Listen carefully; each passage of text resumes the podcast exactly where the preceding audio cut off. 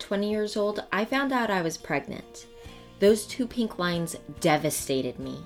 I knew I could survive the adventure of parenthood, but I didn't have a roadmap to help me thrive. Welcome to the Two Pink Lines podcast, a podcast addressing the questions of unplanned pregnancy. I want to share stories of women and men who've embraced the unplanned and found out that they can still hope, dream, and become a parent. Hi, I'm your host, Cheyenne Erickson. Join me as we embrace the unplanned.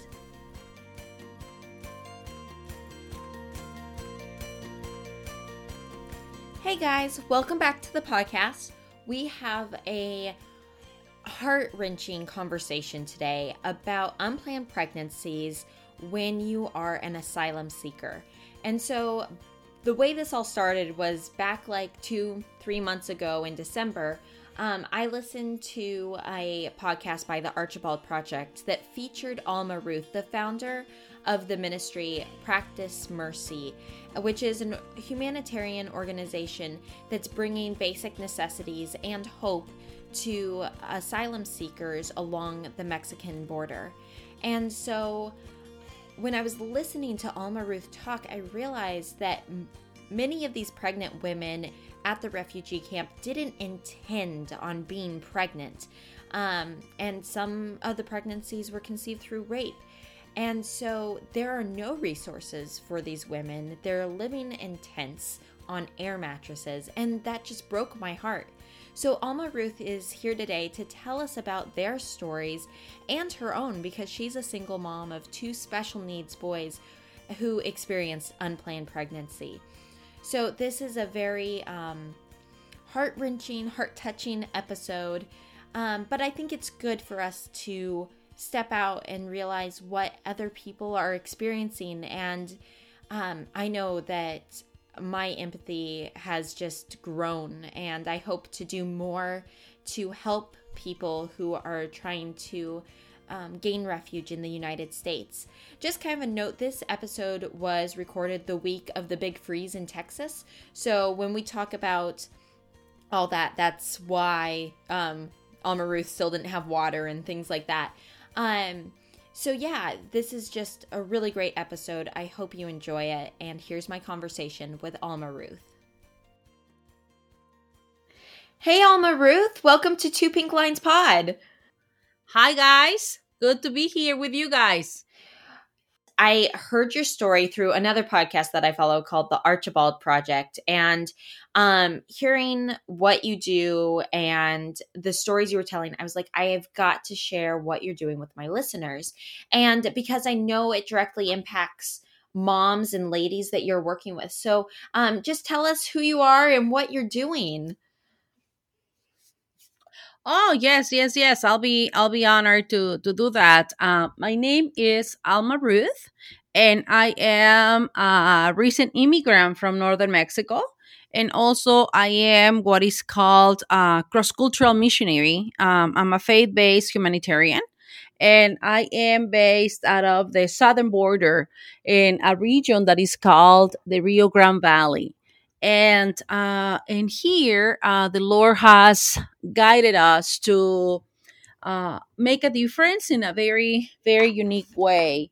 Uh, we um, serve and in a grassroots initiative that is faith based and is relational uh, called Practice Mercy Foundation.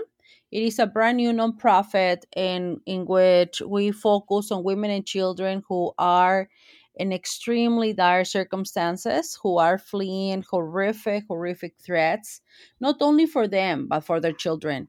And so we started serving at the Matamoros refugee camp in December of 2019. So even though I have I am what is called um, a senior missionary, um, our nonprofit is brand new, is barely a year old, and is uh, the organization that we are serving through. Because you've served all over the world, right? Yes, I am gonna date myself. we cannot repeat this information outside this podcast because people are gonna guess my age. I I graduated from uh, an Assemblies of God Bible College in northern Mexico, Monterrey, my hometown, in 1988. And then I did my missionary training with Youth with a Mission in northern Wisconsin. So that was very cross cultural. Uh, in 1990. So uh, I have served. Um, I served in Cuba um, in the 90s, and then we, uh, with my former colleague and I, we trained young seminary students from Mexico to serve in um, challenging parts of the world. Uh, we took a bus to Honduras, so we are very familiar with um, the complex understanding of Central America. So I lived there for two summers, and and so that really gives me a better glimpse of the circumstances that we are um, currently facing at the southern border. We also took a team to serve um, in um, Slovakia, Czech Republic, North India, West Bank, and Turkey all of these are Mexican seminary students. So I am familiar with serving in a global context. And that really helps to serve these beautiful women and children here in, in our own borders. And on top of all that, you're a mom. Yes, ma'am. And they both were huge surprises. I was diagnosed with severe uh, polycystic ovarian syndrome and we were informed that we were not able to have children. And after a high risk mission trip to the Middle East, the Lord surprised us with our first boy. And that in itself changed everything for us. Uh, and then God surprised us again with our second boy. With the second boy, it was we we were giving the option, is what they call it, uh, up in the Midwest in Nebraska to terminate pregnancy because um, for my age and the testings that they were taking, uh, he they were certain that he was Down syndrome, mm. and so they gave us the option to terminate pregnancy, and it was it was a very painful experience, and we pray about it, and and you know of course it was never an option to terminate pregnancy, but I needed to see what um, equipping I needed to do in order to help my son and to serve my son if he was Down syndrome. So we uh, decided to go to the amniocentesis um, test, mm-hmm. amniocentesis test, and um, even though it was it was risky, but for me it was very important so I could get equipped because I knew that we would not live in the states uh-huh. as as missionaries and uh and then at the end at the end of the of the process they said well congratulations it is a very it's a healthy baby boy.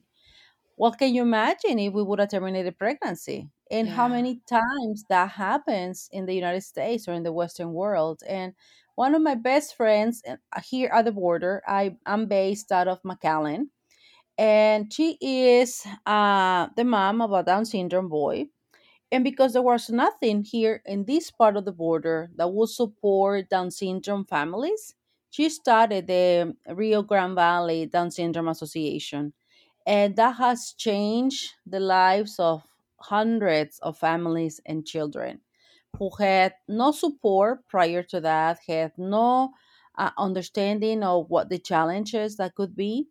And and so that really that really opened my heart for an empathy uh, for families for special needs children. And in this case, my two boys are special needs. Um, my older boy, he's 14 and he is on the autistic spectrum. And my second boy is clinically ADHD. So, you know, that that experience in the beginning of my second pregnancy it really, really opened open the heart that I will uh, develop for um, families with special needs children because I have two of my own mm-hmm. in different areas, but special needs nonetheless. And um,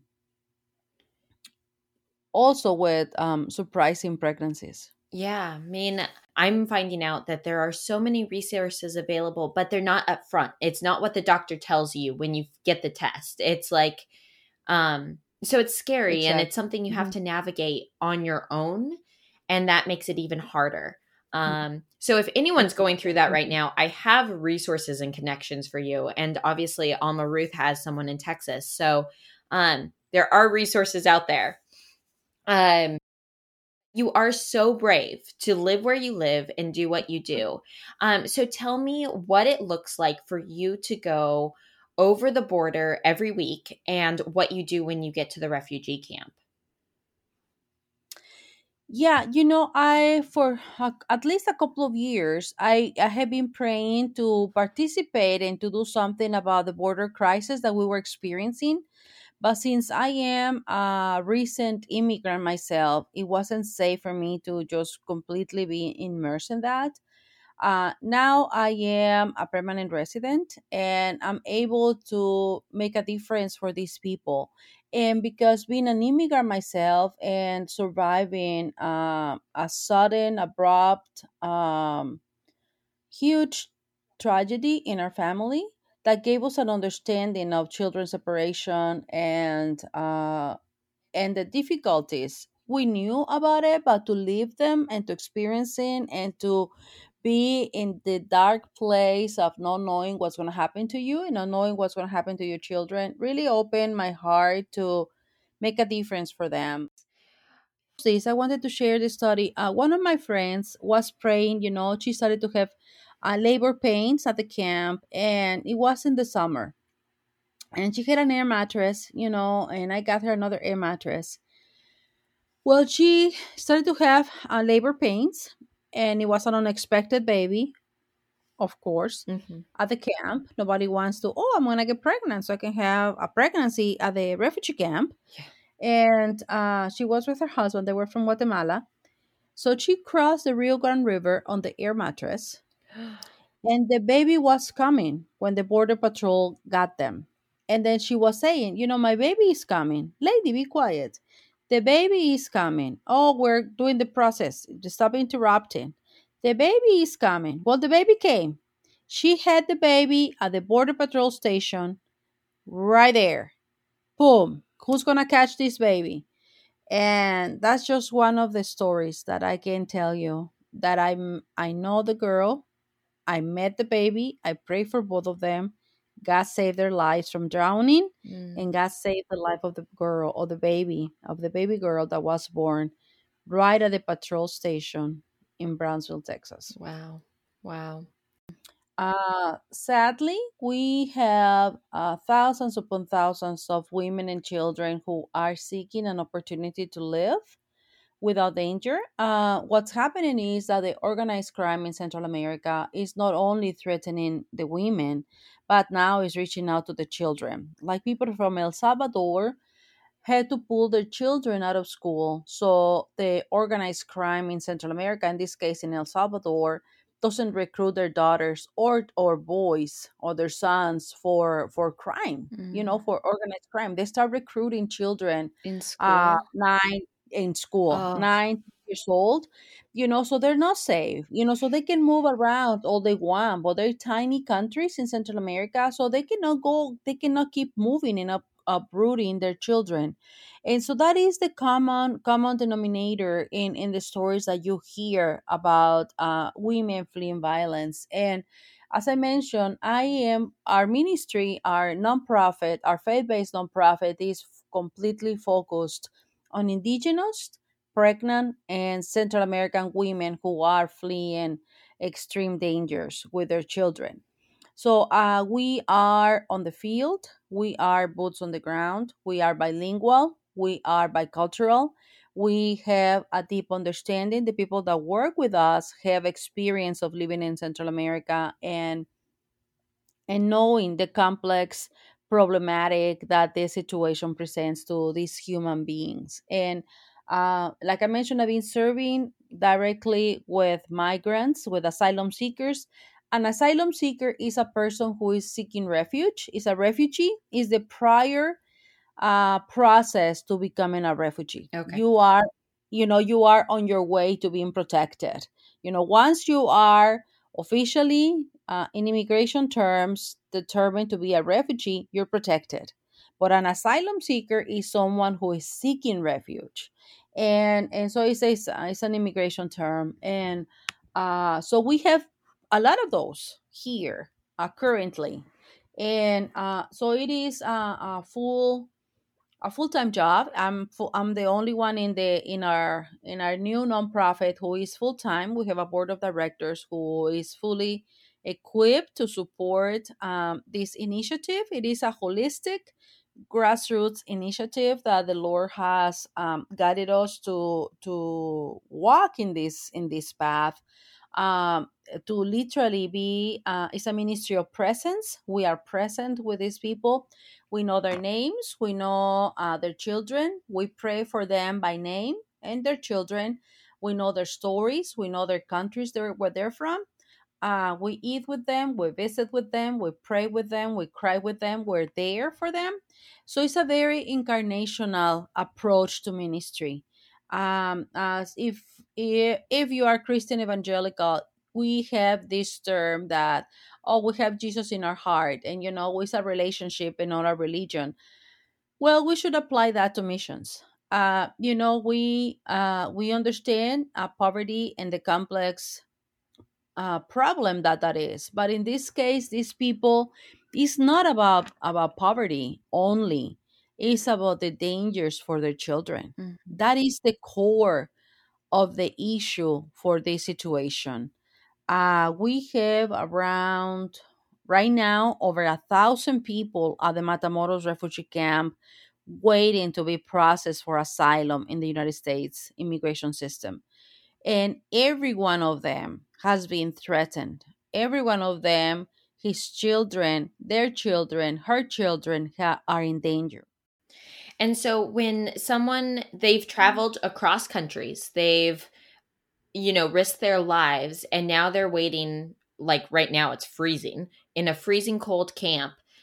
Are they waiting to start that process or what are they hoping for? Yes, we are we are waiting uh so during uh, the Trump administration, there were so many changes for immigration, many, many changes. Unfortunately, one of those changes was MPP, Migrant Protection Protocol, the Remain in Mexico policy, which means you refugee people uh, or you asylum seekers who are seeking refuge in the United States can no longer cross our borders and you have to wait in Mexico until we figure out what to do with you and so they kept them on the Mexican on the Mexican side of the border thousands of them. I think there's around 25,000 people in mexico waiting to apply for asylum. And and so they they waited in mexico. Unfortunately and and the american government knows this very well because of the war on drugs the Mexican side of the border is extremely dangerous. The levels of dangers for the Homeland Security website it is level 4, which is like Iraq, Syria, Mm. the same level of danger for American citizens. So they sent the American government sent all these people to some of the most dangerous places on earth where they've been raped, they've been kidnapped, they've been extorted, they've been mm, many, many, many tragedies have happened since that policy came into place. So um, now, uh, with a new administration, things are slowly starting to change. So right now, my friends, and I'm, I'm focusing on the camp in Matamoros on the Mexican side of the of the border from Brownsville, Texas. Mhm. So I'm not speaking for the whole border because it's almost 2,000 miles of border. Yeah. I know my region, the Texas side of the border, at this little corner of the United States, uh, which is similar everywhere. Um, there's a handful of organizations that are actively on the ground. Uh, we are a ministry, which means we are faith based. Uh, we help them with tangible support, um, diapers, underwear, prenatal vitamins, uh, you know, wipes, uh, underwear, bras, anything that is for human dignity, you know. But we know the people we help. We pray for everyone that receives our help. And, and we want to keep it that way, relational. You know, Yeah. we want to know them. We want to uh, to eat with them. We want to, you know, uh, give a pair of underwear to their their small children. Uh, and, and so it's a tangible, it's, it's a it's a multifaceted uh, approach because even though it's just a handful of us, we are fully committed to the ways of Jesus, Mhm. which is justice and mercy. and uh, and we do this uh, in any way that we can. We are now helping on both sides of the border because many of our people who have um, come across the states, a handful of them, we have connected with faith communities who can support them better. And we pray that we'll be able to continue doing that. And it has been through social media, the the way that the Lord has connected us. Um, you know, I know people in different parts of the United States. I mean, that's kind of how we got connected. Social media is wonderful for this. Uh, yeah. There's other ministries uh, that um, are doing amazing job. We are hoping to connect with them uh, in as soon as possible. And there's one ministry that provides water for them. It's called the Immigration Coalition. They are providing water at the Matamoros camp and, and other communities. Well, that was one thing I remember we talked when we talked before that um, I told you one of my greatest sympathies for people who live in third world countries or anything else is when I started breastfeeding my kiddos or when I was pregnant, even, I just drank tons and tons of water and i still do to this day like it like set a mm-hmm. precedent mm-hmm. for me and i couldn't imagine being in a situation where i didn't have access to clean water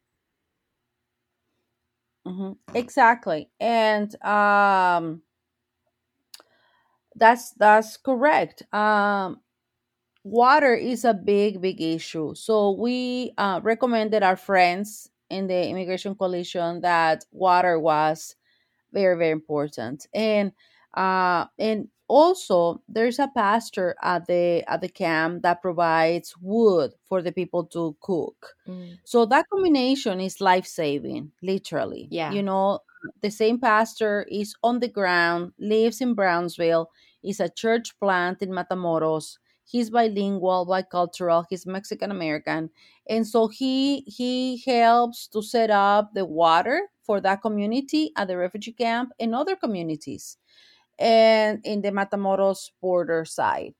And, and he also provides wood for the people to cook at the camp because there's no running water and there's no electricity. And there's tons of pregnant women, there's tons of newborns. That represents a big challenge you know and and something that is admirable that god has worked a lot of and, and, i want to bring this at the front of the narrative for immigration is that a lot of the refugees a lot of the asylum seekers that are coming from the from the northern triangle of central america which is guatemala honduras el salvador and nicaragua are people of faith mm-hmm. you know a lot of these women are people of faith you know we have six or seven churches inside the camp that are christian evangelicals Wow. Seven churches at the refugee camp in Matamoros that are Christian evangelicals. And there's one Catholic chapel. And, and so the majority of the people in Central America are conservative Christian evangelicals that not necessarily support abortion. So even though I've met women who've been raped on the way up here by different kind of circumstances, they keep the baby Mm. And and so that is amazing because I mean you are living in a refugee camp and you are keeping the baby that is the product of rape. Yeah. That is amazing. So we yeah. can do whatever they we can, you know, to um, give as much support as possible. Um, crossing borders with help is very challenging. Oh, she brings help to Mexico. Well, yes, but it's very complicated. Um, you cross the international. I park in Brownsville and I walk with two huge suitcases across the bridge. I first see Mexican immigration, which is no problem because I'm Mexican, and then you see Mexican customs. Well, Mexican customs charges you for everything you have. You are not authorized to bring anything that doesn't belong to you, or you'll mm. pay huge, huge taxes to come into the country. Mm and so we have to take every label off. Eh, Sorry, I can only oh, bless you. I have to take every label off. I have to.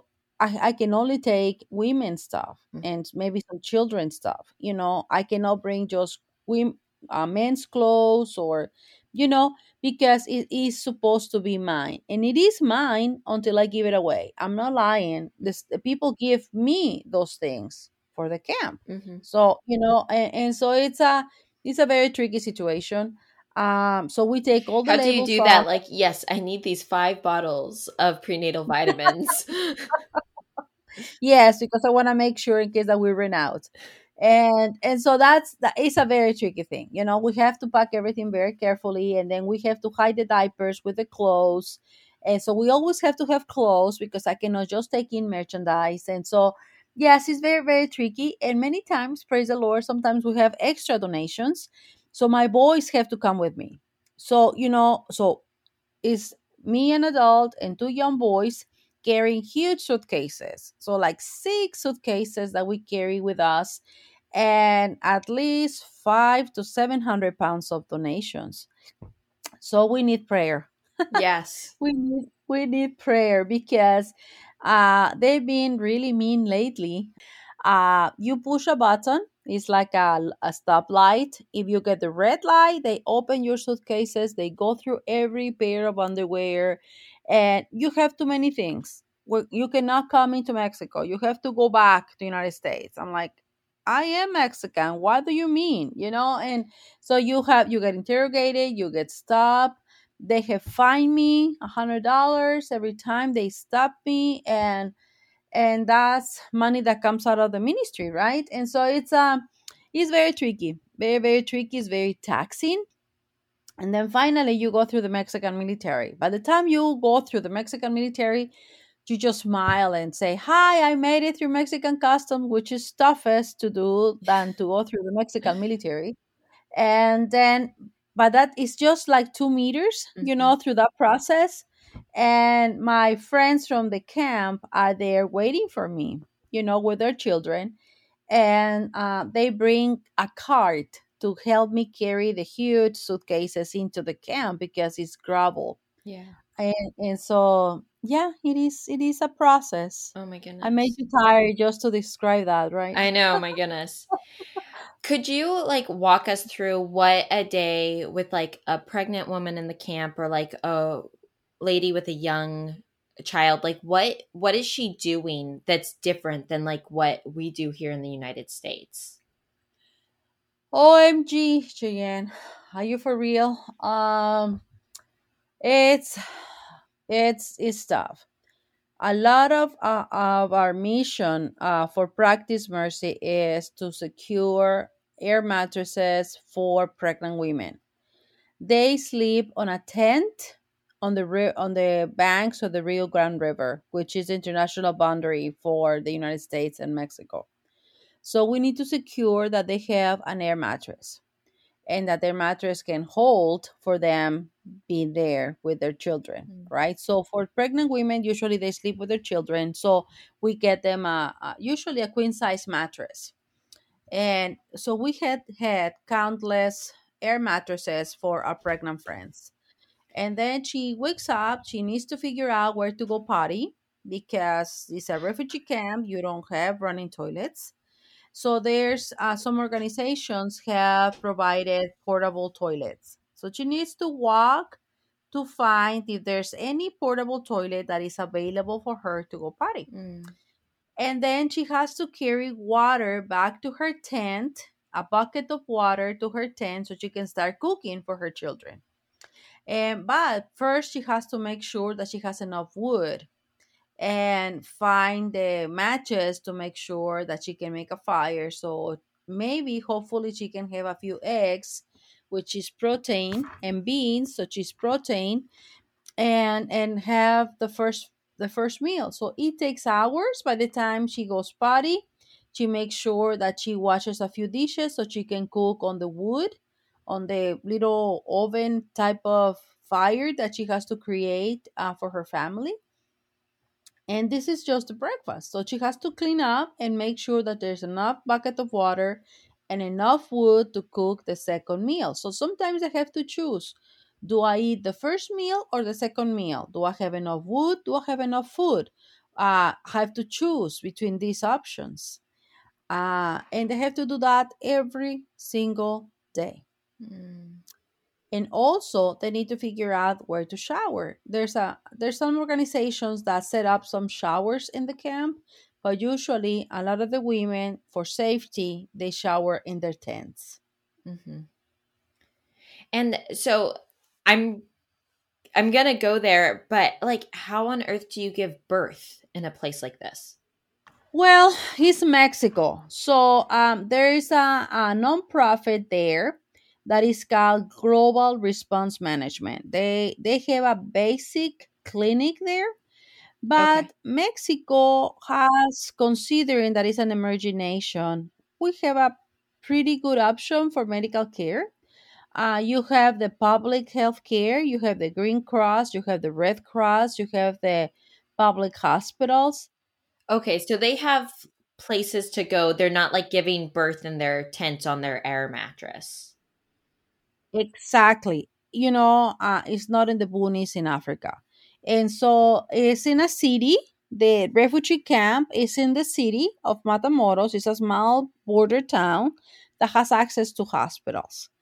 And so if if she starts going in labor, uh, they contact different organizations so they can send them to a Mexican public hospital.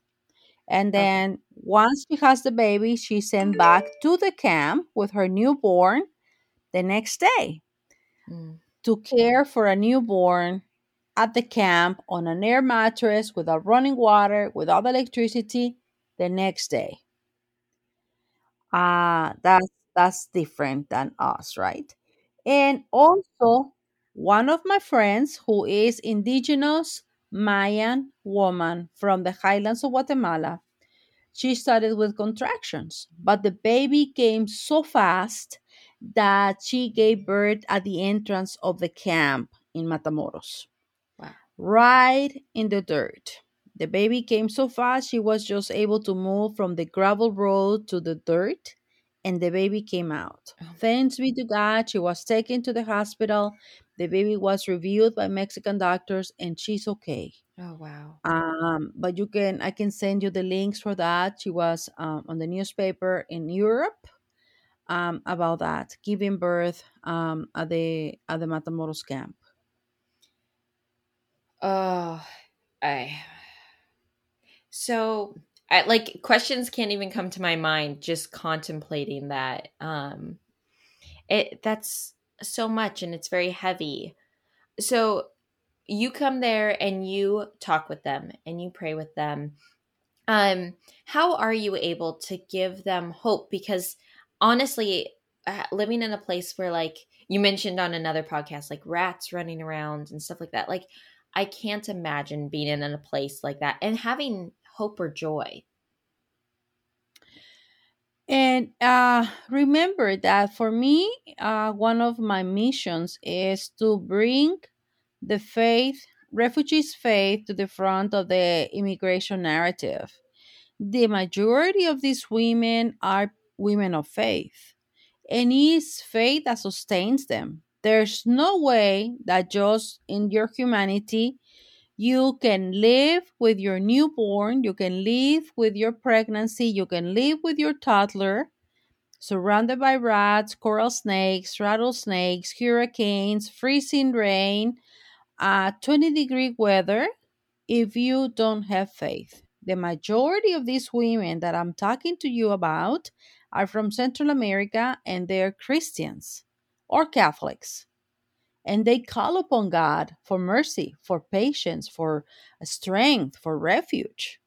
Mhm. That makes a world of difference. There has been no suicides at the camp Oh wow. but there has been multiple prayer meetings.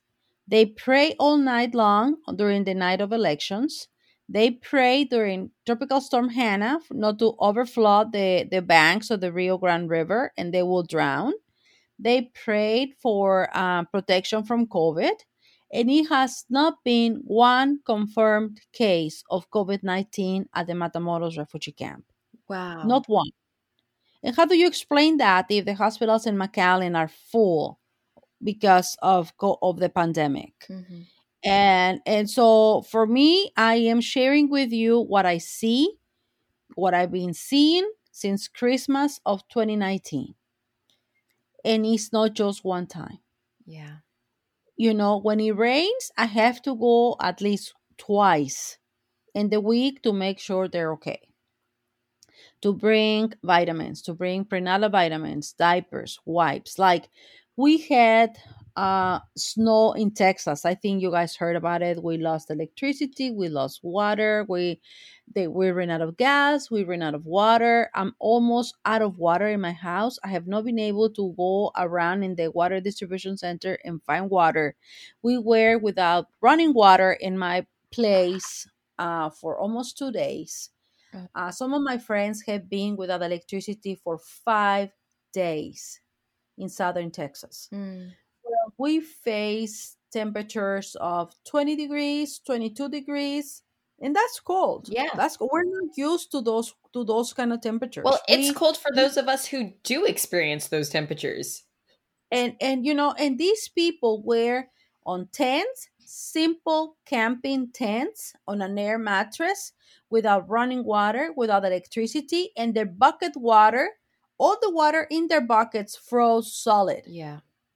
It's a miracle it's the hand of god that those children and those babies didn't die of hypothermia Mm. we have 25 people who died in Texas during this storm. So, uh, you know, faith has a lot to do with the situation here, Cheyenne. And I want to emphasize that. That is, uh, there's no human logic and there's no human explanation of God's protection upon these people. Wow. There's no explanation. We were there on Friday for a prayer meeting for mercy, calling upon God for mercy and to thank them for his protection. You could see on my Instagram, Practice Mercy, pictures of these people, refugees, on the ground, kneeling down, thanking God for his protection. It takes a lot of uh, for us complaining people in the West, you know, that we think we're persecuted for our faith. Uh, it's not. It's not. You know, and I think you know um, persecution and um, lack of purifies our faith. These people have nothing Mm. and they cling upon God for his mercy and and they cling to their faith for support and energy to keep going. So that should speak louder than any immigration process that they can go through. Wow. So after hearing all of this, um, what can we do to help you? What can we do to help you? As I mean, I know you can't take a lot, um, but there's got to be something.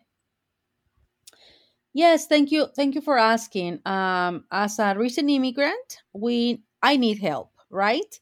Um, I have two young children. It is only the three of us. We are one parent family due to safety concerns and mental health issues. Uh, so I have the full custody for my boys in Texas. And so we are seeking, first of all, I will always ask you for prayer because prayer can give us protection, prayer can give us um, the strength to keep going, and prayer will give us the favor of God to request support. Uh, we need monthly sponsors that can help us to keep going and to keep tennis on the ground and boots on the ground for these beautiful people that we can be reachable. We are in constant contact with um, uh, key people at the camp that keep us informed of emergencies or urgent needs or if I need to go earlier and things like that. So we are seeking for monthly support. We are not even halfway of our monthly missionary budget that we need to be sustainable. And uh, also, of course, we need uh, funding for basic help um, for these beautiful people. Now we are transitioning to a different kind of needs. So we are uh, we want to do our fundraisings for airfare, for bus tickets, for prepaid phones, so they can start in contact with their loved ones, for backpacks, for tennis shoes that they can travel, for jackets that they can travel with. A lot of these people don't know what kind of weather they're gonna face.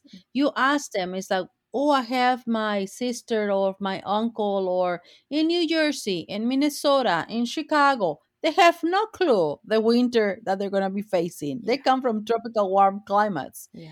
And so, um, so funding is always, always um, a need for nonprofits, correct? And so, first, I will ask for your prayers that can save our lives, literally, as we put our lives on the line every week. Secondly, monthly sponsors. If you would like to donate your Frappuccino uh, to our ministry, to our nonprofit, we would deeply appreciate it. If you can support us with $5 a month, $10 a month, that can make a difference for us. And we will be very, very grateful if you can help us with that. Well, thank you again, Alma Ruth, for sharing with us. And um, yeah, it's been great having you on the show. Thank you so much. Thank you so much. And if you guys want to find us, we are on Instagram, uh, Practice Mercy, and we are on Facebook. We have a, a, a, Facebook page, Practice Mercy. You can find us as well. Thank you, Cheyenne. Hogs from the border. God bless you guys. Come and see us. You can come and see us, and I'll I'll show you the border. We can keep you on the American side of the border to be safe.